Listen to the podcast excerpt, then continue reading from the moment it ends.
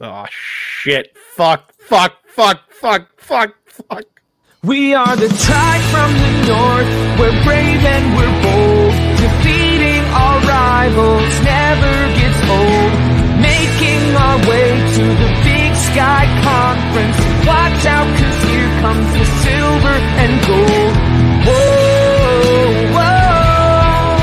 This is Tubbs at the club for the Vandals of Idaho. Welcome back, Tribe from the North, Brave and Bold, to the official, unofficial podcast of your Idaho Vandals and the Vandals affiliate on the Big Sky Podcast Network. I'm your host, Brian Marceau. And before we get to the rest of our introdu- introductions, Martin, what in good God just happened? We're not even like one second into the episode. We have four F bombs, explicit labels already there. You got to tell everyone, like, what was the panic panic attack for? Was- Uh, what- did you just find out Sailor Jerry's is out at the Moscow liquor store, or what, what's going on? No, uh, I I thought there was more time left on the intro. My dad texted me, and I didn't realize it ended. Okay, Very nice. Oh, okay, well, we fingers crossed, guys. I know you come in theory, listeners and viewers, for Vandal Football Talk. We know the actual point of this is what way can amateur hour shine brightest, and it's going to be tough to top that. But you know, we're done talking about that. We're going to shift into the show. Uh, like I said, I'm your host Brian Marceau, Dallas Hammer co-host. He's here with me as well. Dallas, how's it going over in Spokane? Uh, considerably better after that moment, Martin. That was truly the best moment I've had in about three weeks. since my last thank since, since my last blunder. Yeah, yeah, uh, yeah. Actually, yeah. Okay, we've we've already given the intro, but the famously cool under pressure Martin Heemstra. How's it going? It's going good. Moscow just had a little second, had a little last second fu to winter, and decided to snow again recently. So um, staying stay warm.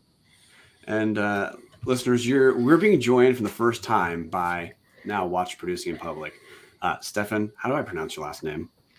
Stefan Wiebe. Okay, Weeby Stefan you pronounce Wiebe. it. First Yep. time on the show. He's a beat reporter covering Idaho football as well as a lot of other stuff for the Lewiston Tribune. Stefan, great to have you on. How's it going?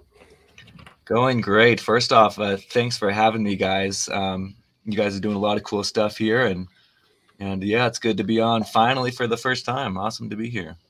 Well, and we look, we had to get you on, Stefan. We're going to get you on at some point, but um, look, the focal point of this episode, listeners, it's going to be football. We're going to jump right into Around the Bar, brought to us by Hughes River Expedition.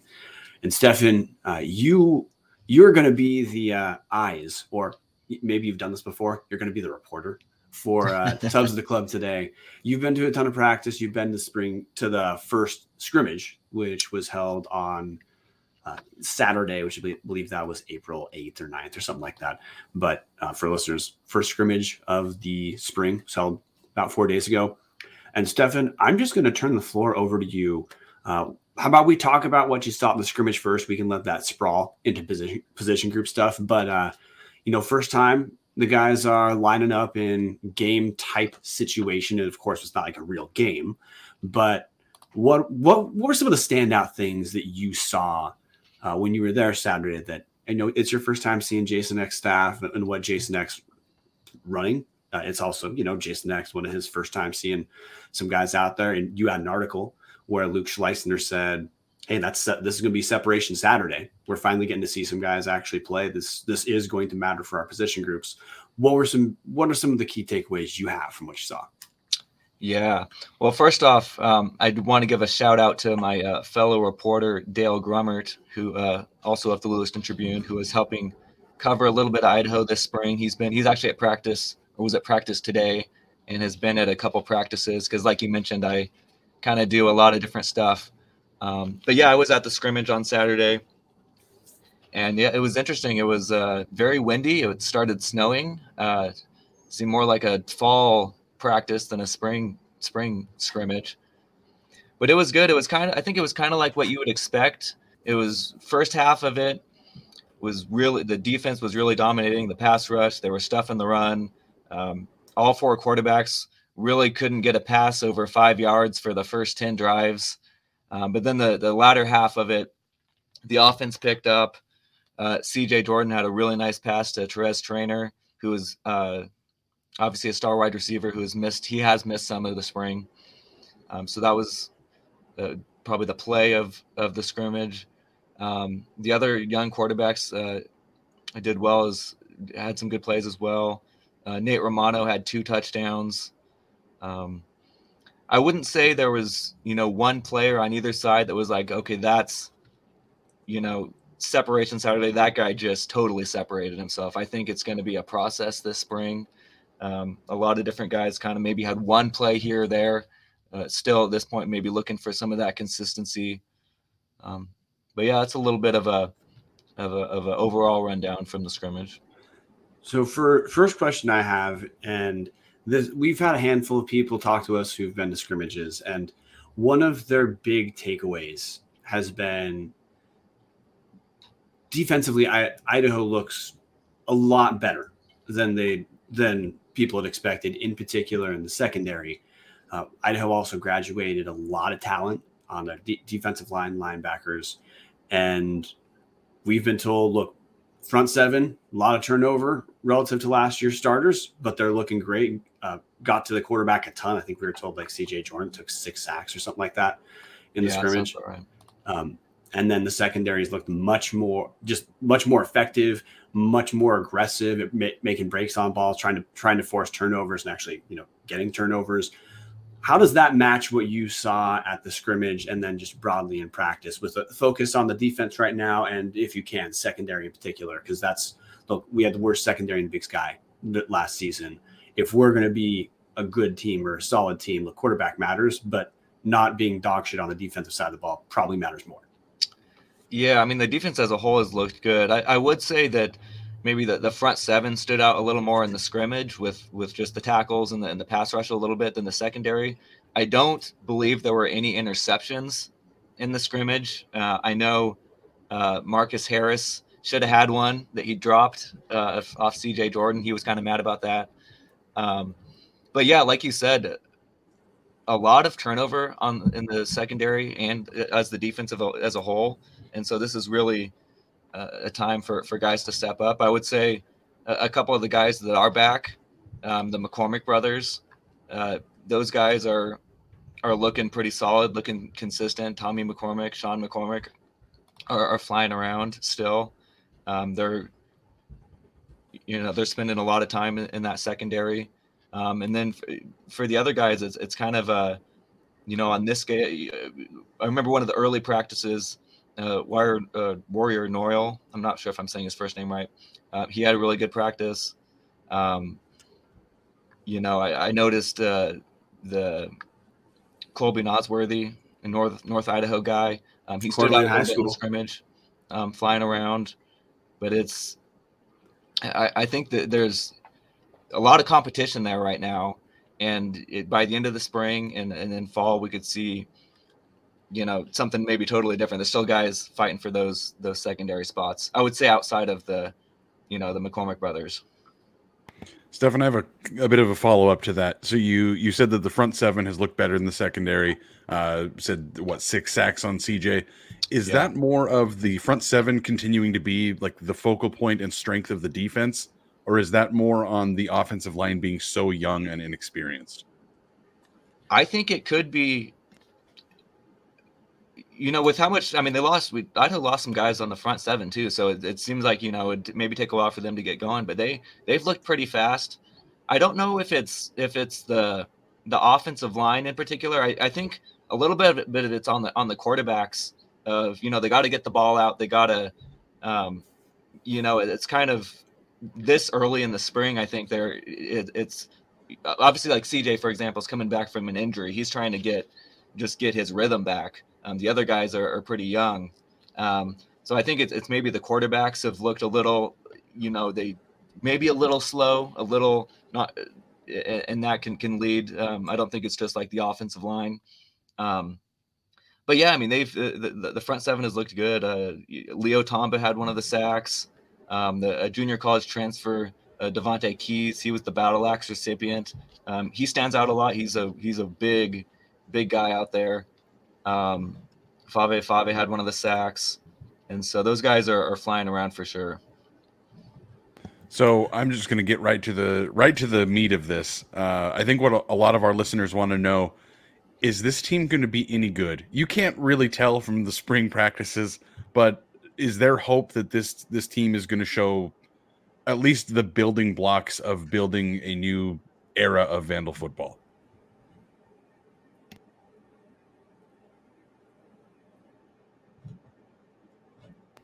I think we might have lost Stefan. He looks like he's frozen. I think I think Stefan is frozen as well. Um, and It so could I'm have been that really bad question from me, though. So I'll That's give him a second. I'm going to filibuster for a second. Stefan, you back? Yes, can you guys hear me? Yep, we got you just just fine now. Okay, yeah, not sure what happened there. Um, jumping right back into to the question you just asked, um, I, I think definitely there's some there's some optimism there.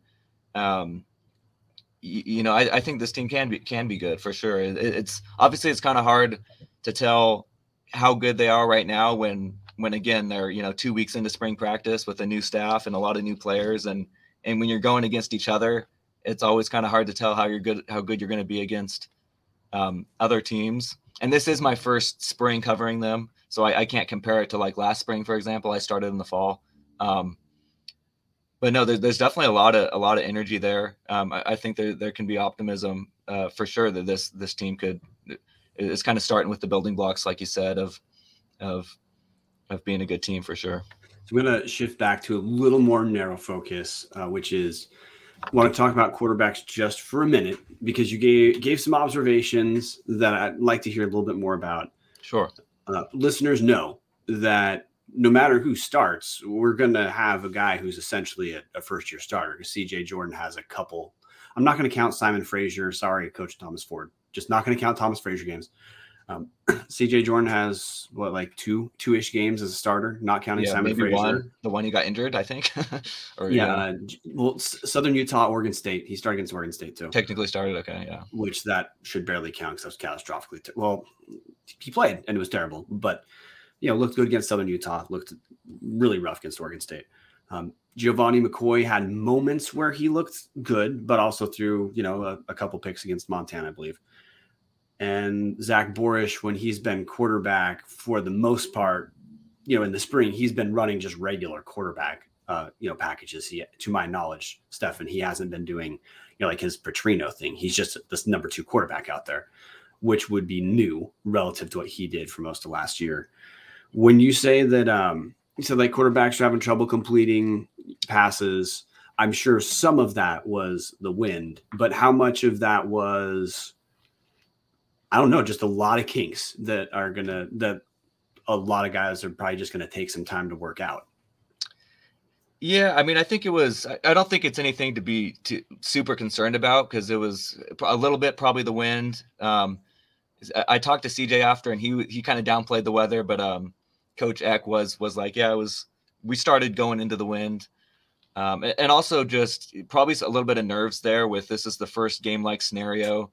Um, again, separation Saturday. These guys want to make a big impact, and and a little bit of nerves right away, and they did um, they did all kind of settle in and have have some good drives later on in the scrimmage, and so I think that was a good sign. Um, but yeah, could you uh, could you say that question again? Uh, No, it, what I was curious about is um, with you know, like you said, the quarterback play was, I don't know, maybe not what the players were hoping for, but it's Yeah. pretty dang early. How much of it, from what you saw, just looked like, hey, you know, the guys don't have their timing down, or these Yeah. guys haven't been season long starters. None of them have that many reps in a new offense.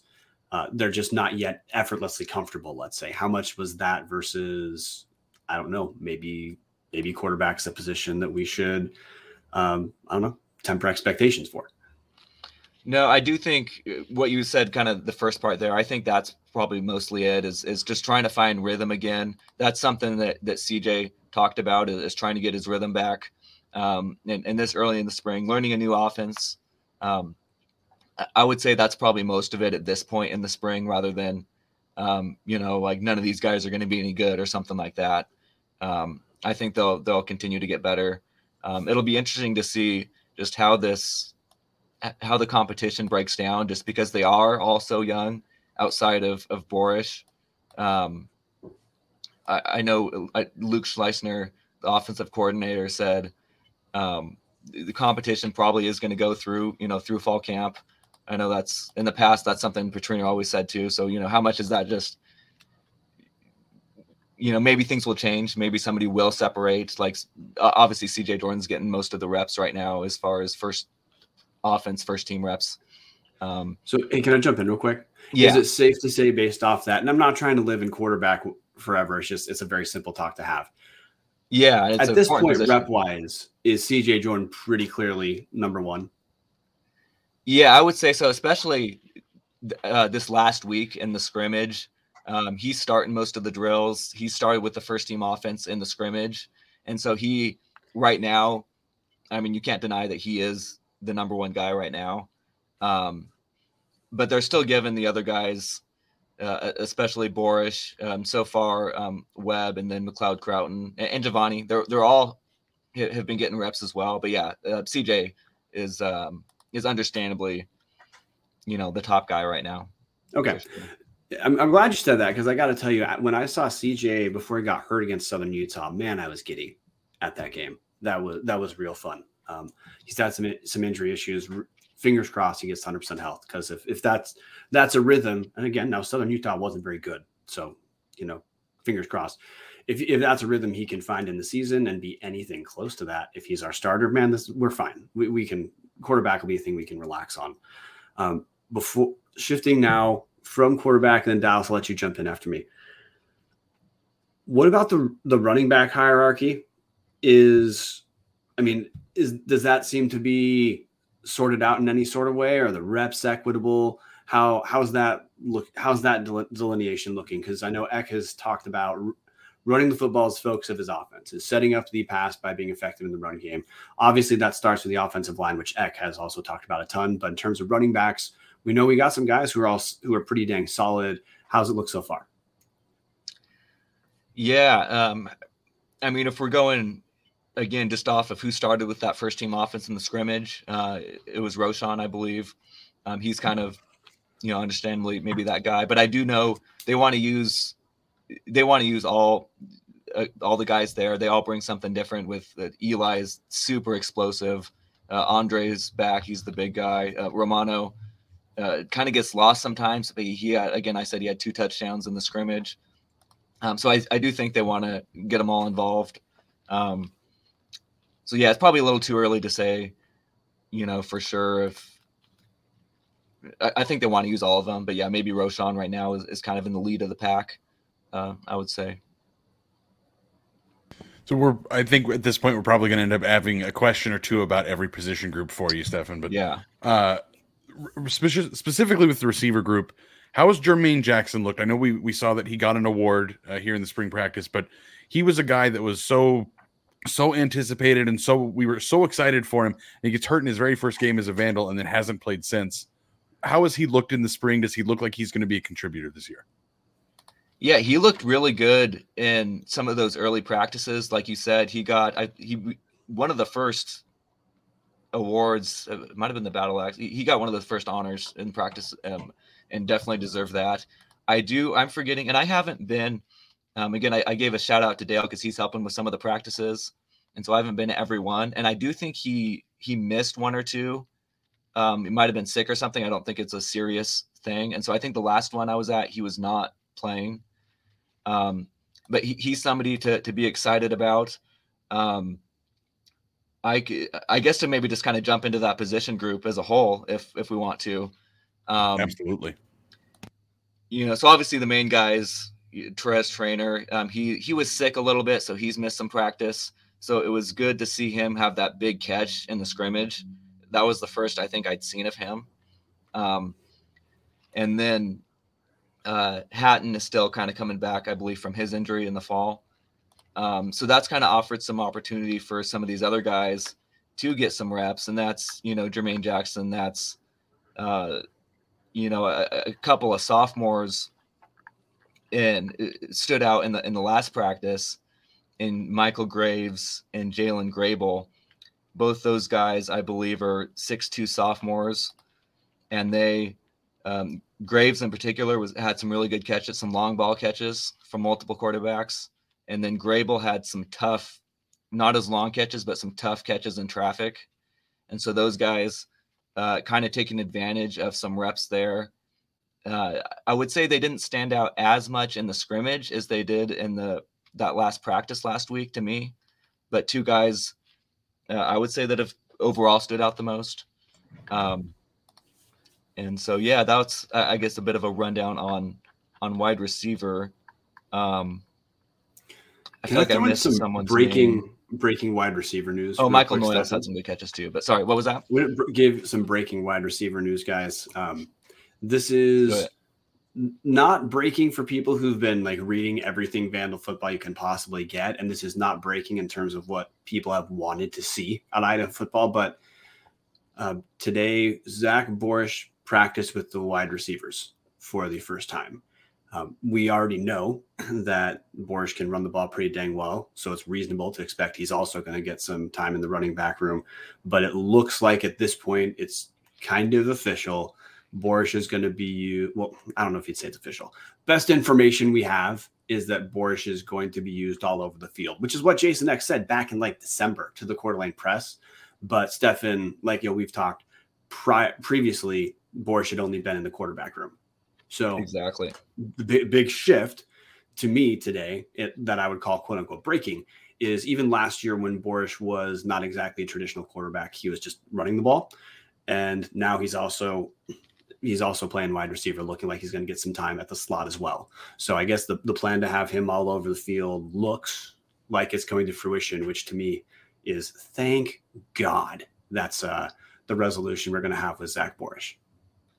Yeah, that's uh, that's exciting. That uh, you know makes me wish I was out there at practice today to see to see what he looked like there for the first time. That would have been fun to see. Um, hopefully, Dale will have to fill me in on that. But yeah, that's that is interesting because uh, I think through, through those first two weeks that yeah, like you said, they just had him at quarterback. Um, I, I, maybe just really focusing kind of on that quarterback stuff, um, but now getting back to to kind of being a guy who can do multiple different things. I think it'd be exciting to see him at, at wide receiver and running back still. Um, he, he is one of the most, you know, composed playmakers on the offense. I think um, he's really good, good in space, and so getting him the ball um, in the slot that makes that makes a lot of sense to me. So it'll see, be interesting to see. You just said the out. thing that I'm stoked about, and I think listeners are stoked about is last year, even when Borisch got the ball, it was run it up the damn middle, and every single person, not just on the field, but everyone in in the audience knew what was going to happen. And he still like he, he still was our best home run threat as far as a runner last year. So man, if we get if we can see him get get the ball in space, like you said, um, I don't know, dude. That's just another reason why it feels so damn good uh, with the changeover. Which a different question I have for you, Stefan, is now this is this is more just environmental because you're you're at the practice field we've been told that let's say the vibe Eck and his staff have during practice is a lot different than what Paul Petrino and co had last year.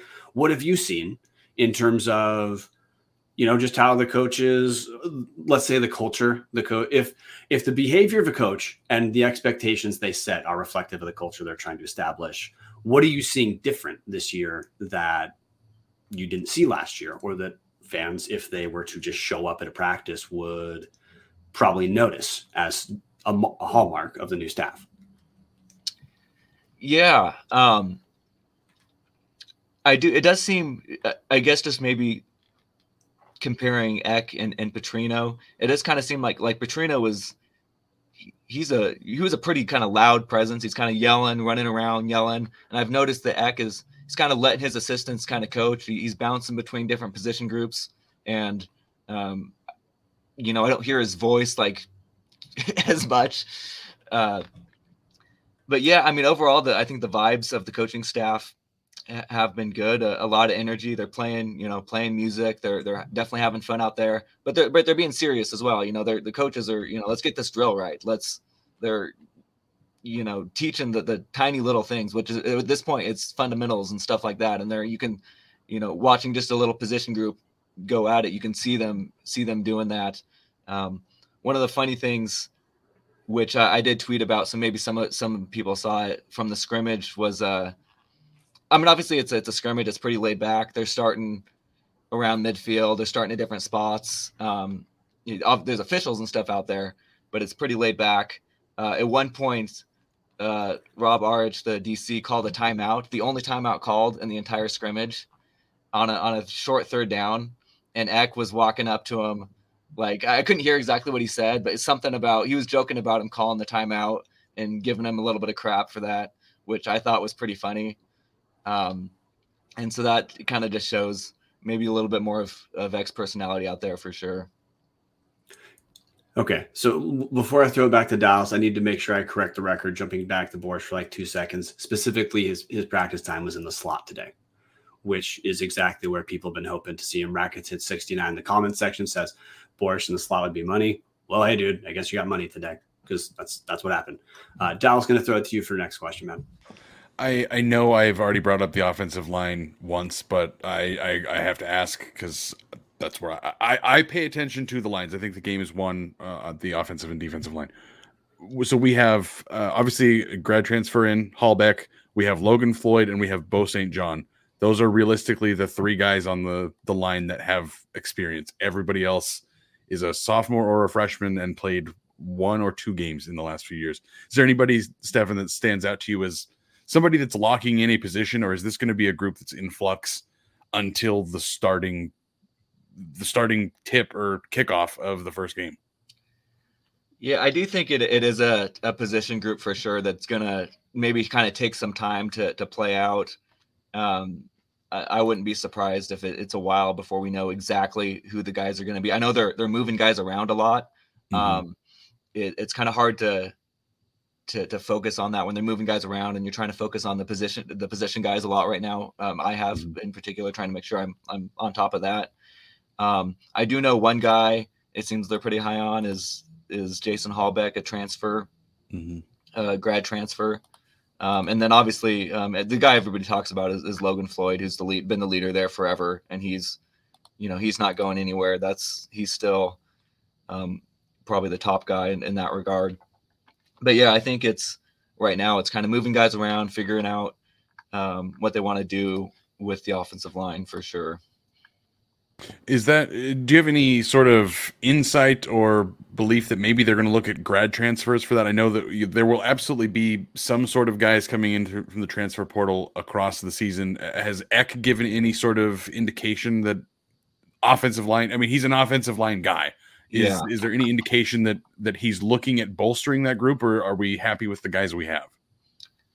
I think he's happy. I mean, one of the guys I just mentioned is a grad transfer who's already mm-hmm. there. Um, I I think he's ha- happy with the group. Um, but that would be that would maybe be a good question I could I could ask him is if they're going to try to bring in any more guys um, there. But I haven't. He hasn't said that um, that they're trying to do that at this point or anything like that. Um, you know, another guy, Nate, as a as a party party, uh, got injured right before the season. He was going to be a starter right before the season last year. Mm-hmm. Um, he's been out there. He's not full go yet, um, but another guy who's um, kind of coming back and hasn't had a chance to really get in there yet because of the injury. Um, so he'll be a guy to to kind of be watching as well, I think. Um, but yeah, that definitely one of the groups that'll be interesting to see what shapes out there. Awesome. And then uh, again, as we're just kind of going through each position group at the moment, uh, you've mentioned the front seven. We've talked about that, but specifically on the defensive line, Noah Ellis might end up being the highest drafted Vandal in honestly since Micah Iupati. Uh, I'm not saying Noah Ellis is going day one, but there's a chance he sneaks into day two. He should he should go early day three how how do we replace a guy like that? Is there anybody that's stepping up of like that guy is going to fill Noah's spot? Yeah, I I'm not. I don't think you can replace a guy like that. Um, like you said, just such a talented nose tackle. Uh, he maybe didn't have a, a, ton of stats, but that's a position that's not supposed to you know have a ton of stats. He just he does stuff that that doesn't show up on the stat sheet, and I, I think that's one that you don't you know you can't really replace. Um, as far as d- defensive tackles, yeah, I think they're they're kind of figuring that out. I think it's been more the defensive ends. Um, you know, another I guess another defensive line guy I haven't mentioned, Nate DeGraw, has really stood out in practice, And so just the the combination that they go there, that they go with there will be interesting to see if some of those guys who are defensive ends maybe end up playing defensive tackle. That would be my guess. Um, but you know, Keys, Nate DeGraw, um, Leo Tom has been looking good. Malachi Williams. There's a lot of guys. Uh, the transfer, Ben Bertram. A lot of guys um, have looked pretty good. Uh, Kamari Bailey as well. But a lot of those guys are more defensive ends, and so maybe it'll be just my guess. This isn't what they've told me, but will be, you know, maybe some of those guys will play more on the inside. Um, but yeah, that's a that's a tough one to replace for sure. It'll be in- interesting to see uh, where he ends up going in the draft. Um, but yeah, I think his name his name definitely helps him a little bit there. Tiny bit. So, Stefan, before we get to some more player players moving around, because uh, you know, I believe when Luke Schleusner was quoted saying, "Was it Dale Grummett that that wrote that article, Stefan, the uh, Separation Saturday article, or was that you?" That was that was me. Yeah. Okay. Okay. You just referenced Dale, so I want to make sure I was not shouting out the wrong person. Yeah. Because there, look, Separation Saturday does seem to have meant something. Um, just other broad takeaways. We we've been told by some people who've been at practices that a couple things that do look different. This is no longer position group. This is you know broadly offense, broadly defense. That um, offensively, we are of course you know we already referenced a little heavier rush focus. I've, I've referenced this stat a ton on our show last year. South Dakota State, uh, Jason Eck, if he was the play caller, ran 58% of the time, passed 42% of the time. Uh, which hey, that sounds like a run first kind of guy. Sounds like that, you know, that ratio. Uh, not that it's going to live at that number, but to expect, hey, 58, 42, 60, 40, something like that. Expect it to just skew a little bit towards the rush over the pass. So we, we know that part. But we've also been told offensively, look, we're seeing um, a lot, really a, a, little bit more complexity in both the what's being set up on offense and, and being set up on defense. Uh, offensively, uh, we're being told, and I'm going to steal the words of Taylor Cash in our chat, but also I, I talked to Taylor on the phone about this. Uh, a lot of motion and a lot of formation changes uh, on the on the offensive end, but also defensively, a little bit more work to disguise coverages, particularly uh, to allow the secondary to be a little bit more aggressive. We're not seeing that that cushion that that just drew people made Vandals go wild last year defensively, where our, our DBs were uh, to not get burned over the top. We're leaving guys pretty dang open underneath for for chunk yardage. That type of coverage is looking. We're being told is looking different uh, under under Rob Aurich than what we saw last year with Breske. Do those those kind of broad explanations match your takeaways from what you're seeing offensively and defensively about what just looks different this time around? Yeah, I think that's a good kind of overall takeaway uh, for sure. One thing that was actually kind of interesting when I was talking to CJ after the scrimmage is he he actually said the offense was a little, uh, and, and I'll have to maybe follow up with him about this and, and, and whatnot. We were kind of doing some broad stroke stuff, but he said it was a little easier to pick up actually than the last offense, maybe a little more quarterback friendly. Um, but I'm not sure exactly what he uh, means by that. But yeah, as far as what you were saying, uh, it, a, a, lot of motion shifts, a lot of uh, a, maybe just a good way to describe it. They're moving guys around, and, and that's not something we, we, maybe saw as much with the last offense. Um, I know Luke Schleusner has talked about, um, like you mentioned, really wanting to really wanting to run the ball to set up the pass, set up the pass with play action and with rollouts. And so I uh, I do think they want to run the ball uh, quite a bit to, to maybe set up the pass. Um, as far as what you said on on defense, um, yeah, I, I, I think right now guys are kind of just flying around. They want to be, you know, they want to be with, with where the ball's going and stuff. I do think that long pass that CJ had to to Terez in the scrimmage, uh, he said he kind of saw something with the safety that maybe they were he, he was going to have that over the top pass, which ended up working out. But yeah, overall they were really limiting long passes. Uh, that was one of there was a couple others that were a little shorter, um, but they were the the secondary was doing a good job of keeping the stuff, keeping everything in front of them for sure. Yeah, Aurich on our show said it might sound counterintuitive to people, but he wants to build his defense from the back forward, hmm. As in uh, eliminate the the big plays where you know you can get beat by a few big plays, and then you know, once you're once you're sound on the big plays, to obviously do the best shutting down your position you're going to. Um, and to just based off what we've been told. And again, we're not trying to extrapolate too much, guys. We all know it's spring. We all know we're like two weeks into this, but look, That's- yeah. the, That's the, the, fun changes part right now is a lot of this stuff will, will change and stuff as it's going, but it's it's still fun to to just see what it looks like right now. Oh well, no, we're look. Spring is the prologue for Yeah. the actual season, so we're looking at look. What's our prologue telling us we're going to see in the actual season? And and you know the fact that what you what Aurich said and what you're you're describing are things that look like they're present in the spring. Well, you can probably gamble that's what the defense is going to be based around come fall. So I guess uh, I have a positional thing I want to go over real quick, Stefan. Um, these are tips we have, guys. Not breaking news, not a press release, but re- we feel pretty good about the information we're given. Um, quarterback room looks like it's going to shrink pr- pretty dang quick. A couple guys on the roster who we were told had some position changes. Uh, we're told Nate Cisco. Well, look, we're told Nate Cisco is going to be leaving the program. He hasn't announced anything, although his Twitter doesn't say University of Idaho anymore. So hey, we'll see if he transfers. We're grateful for his time as a Vandal. If he doesn't transfer, oh, hey, sorry for making it sound like you were. That's our tip right now. Is that Cisco is, going to leave the program. Uh, also told that Kenji Turamura, uh, freshman from Ontario, Oregon, he's listed at quarterback. We're told he uh, is going to be moving into the tight end group.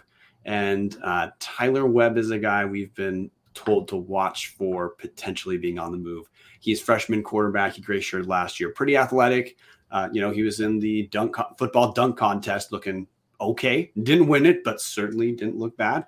Uh, we've been told he's a candidate to move to safety, but uh, not hundred percent sure that's on the table. He's also just had some health stuff going on. To my, you know, I mean, part, he gray shirted last year, didn't wasn't able to you know take part in practices. So he, I don't know how much the coaches have actually seen him, but we're told he's a guy to look at potentially being on to uh, defense. Any reaction you have, Stefan, to any of those not official things, but just tips we were told. Yeah, I would say overall, it, it doesn't surprise me uh, with seven quarterbacks they had at the last practice I was at.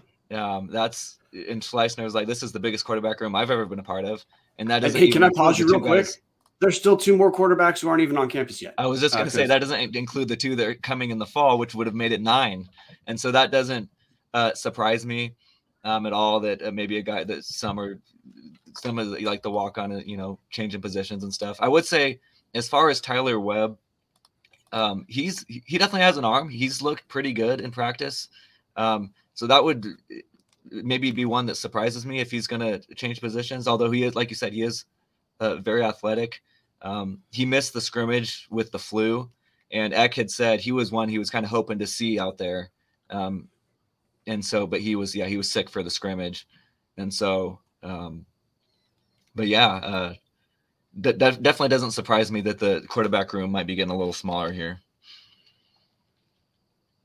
Okay. So, oh, and also another way the quarterback room, not officially smaller because we were told Borisch is still going to be getting Yeah. some practice time in there. But if he's all over the place, he's his quarterback role is clearly different than what it was in practice, you know, earlier this week.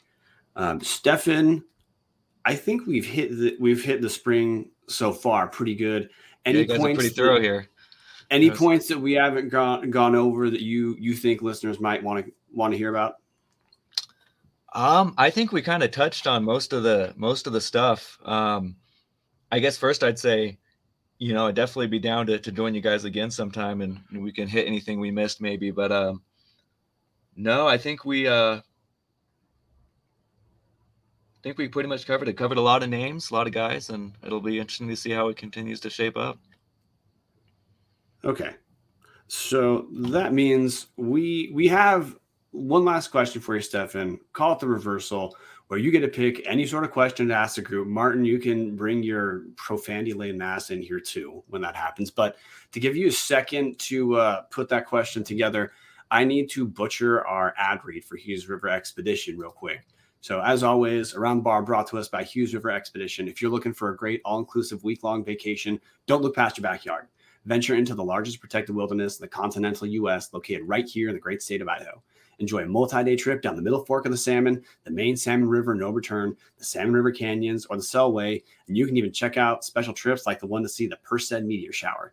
Camp on pristine beaches, run amazing whitewater, hike scenic trail, spot wildlife, soak in beautiful natural hot springs, take in the history along the river, and fish some of the most remote stretches of river in the country.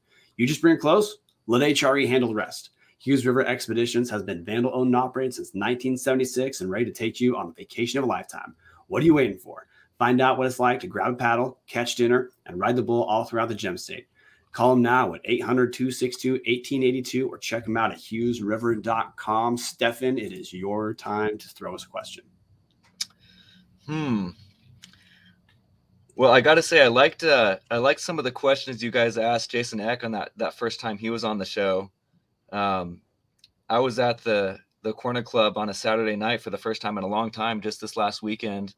I got to say, what are your guys's uh, beers of choice, either current or past, uh, when you're going to the Corner Club?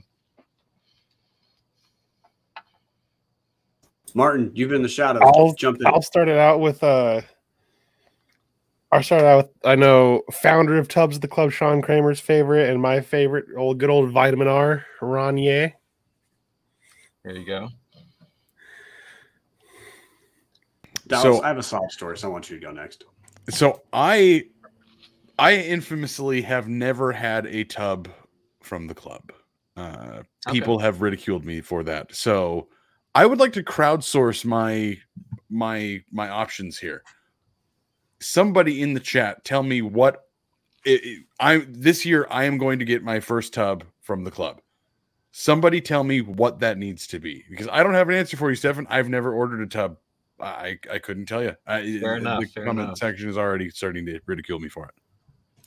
And the comment section is ridiculing you because that's exactly what should happen. But look, if I order a tub, I'm probably doing Rainier. My take on Rainier is it's the best shitty beer in the world. And if you're ordering a tub, you're look, you're, you're not ordering a tub of like what Stella or something like that. The whole point of a tub is the excess without the excess cost. So that, that's where I go with the tub. But I do have to give you guys a quick sob story. Uh, I just recovered. I just finished round two of health and safety protocols, coronavirus positive diagnosis. Like yesterday was my first day of being officially okay to be around everyone. It's two times in two months.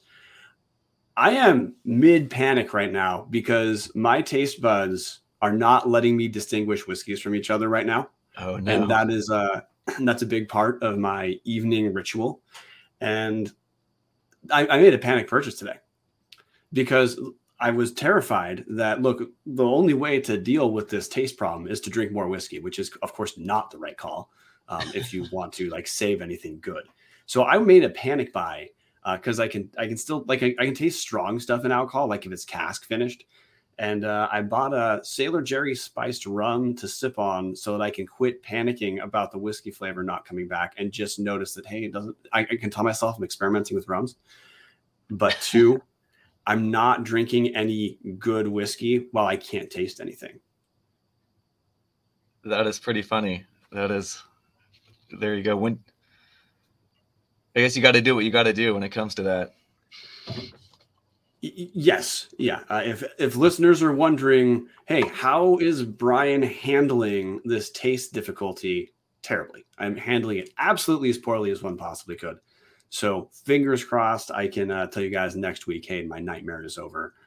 But we'll see. Stefan, well, okay, I'm gonna throw it to you now. What's your drink? Well, when I was my old one, it, it was definitely Rolling Rock. I was I was drinking Rolling Rock all the time back in the day, but they don't have tubs of Rolling Rock at the at the Corner Club anymore. Um, but yeah, I, I think uh, Rainier is maybe the the second one for sure.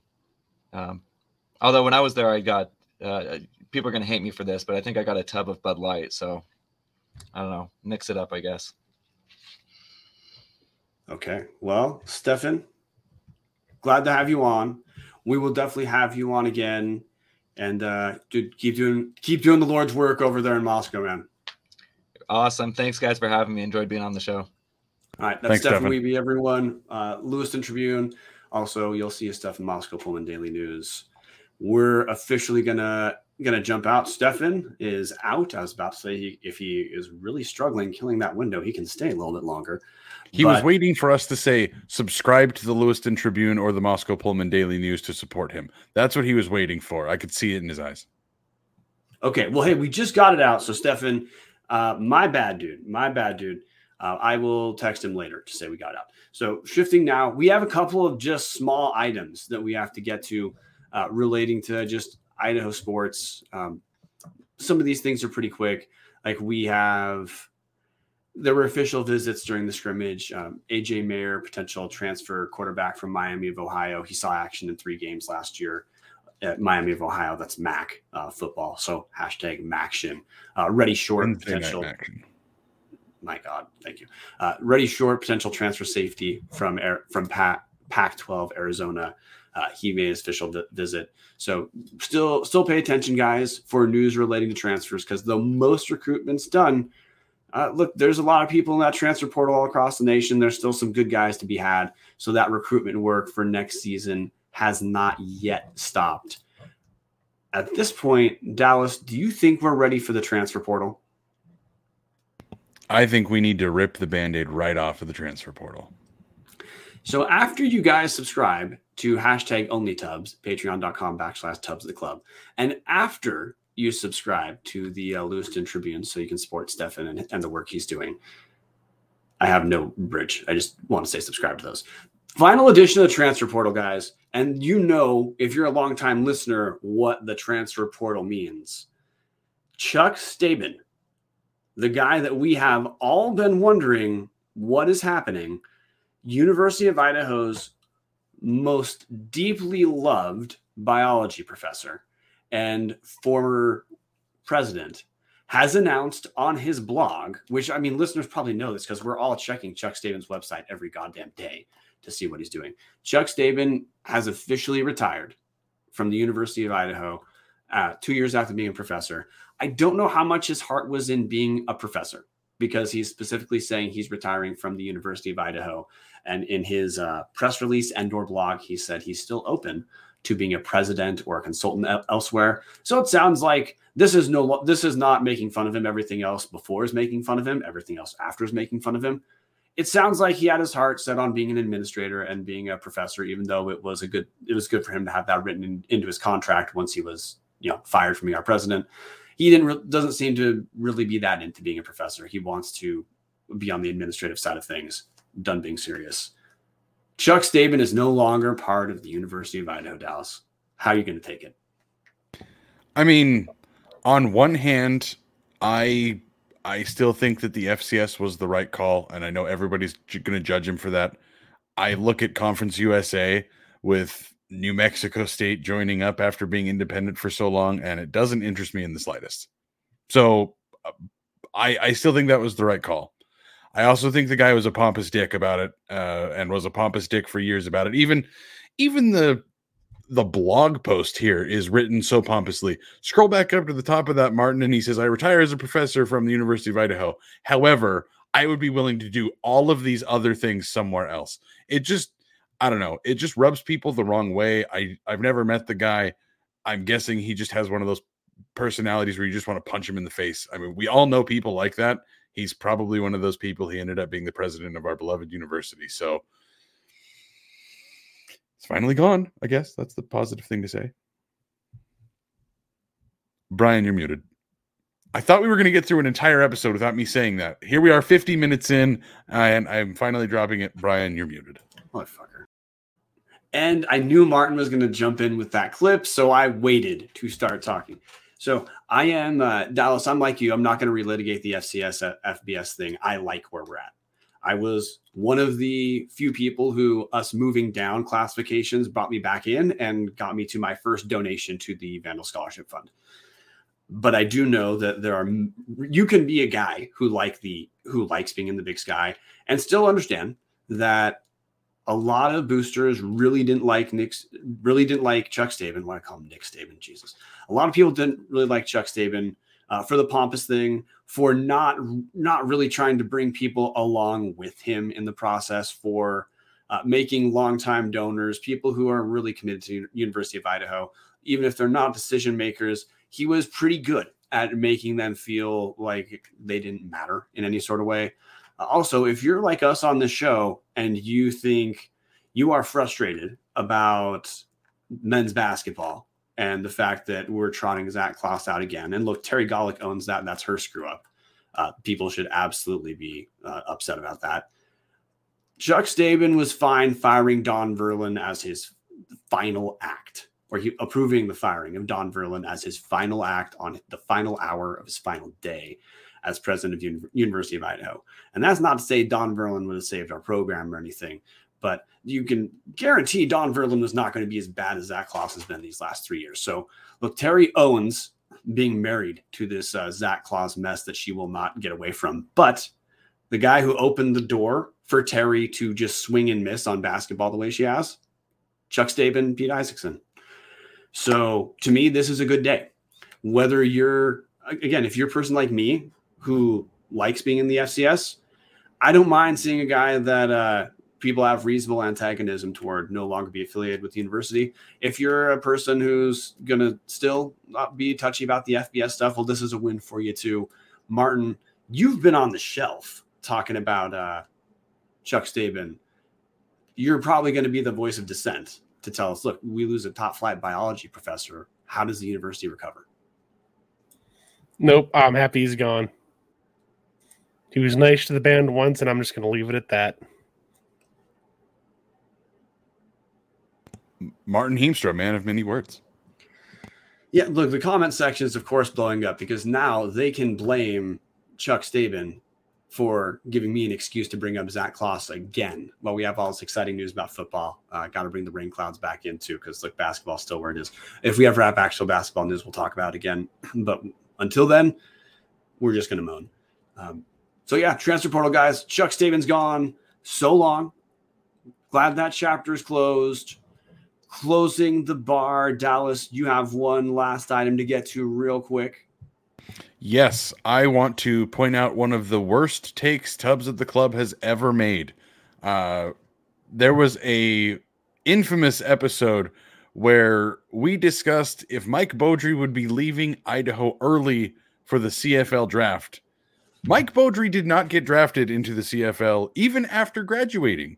However, congratulations to Mike Beaudry. He has made the Edmonton Elks. They just signed him uh, today, actually. Ended up cutting some guy I've never heard of to sign Michael Beaudry, quarterback from Idaho. So he's probably going to be able to keep a career around there for quite some time as he does count as a Canadian born player instead of a American born player where they they have a limitation on how many of those guys they can have and the age requirements and all that fun stuff.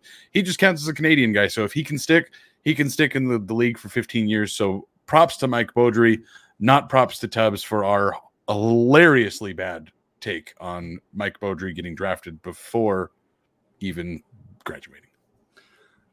Okay, well, I'm, I'm glad we had to open the door to some historic takes because we can also talk about ESPN Plus as a not fantastic move, which it was obviously, guys. ESPN Plus was a great move for the Big Sky. We're going to move on.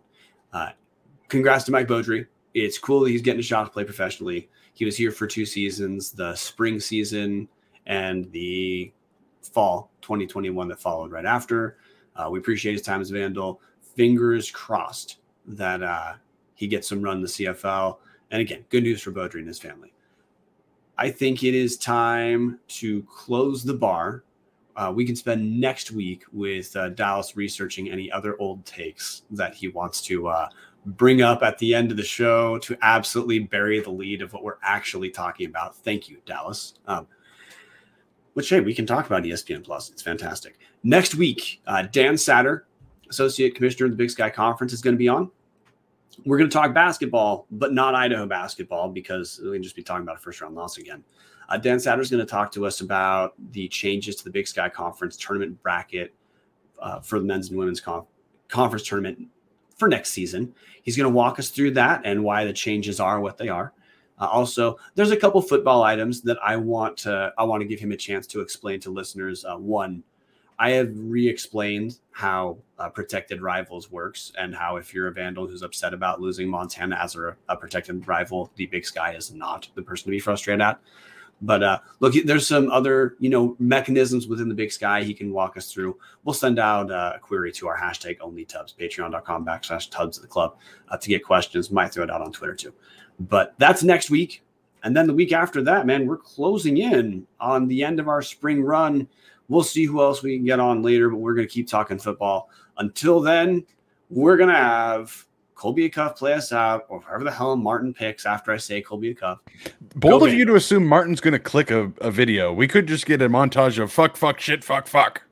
Who Oh, knows? no, what I can't. No, next what Martin's going to do next time is I'm going to say someone's going to play us out. I'm going to say go Vandals. You're going to say go Vandals. He's going to act like he's talking. Then Martin's going to play the like motherfucker clip.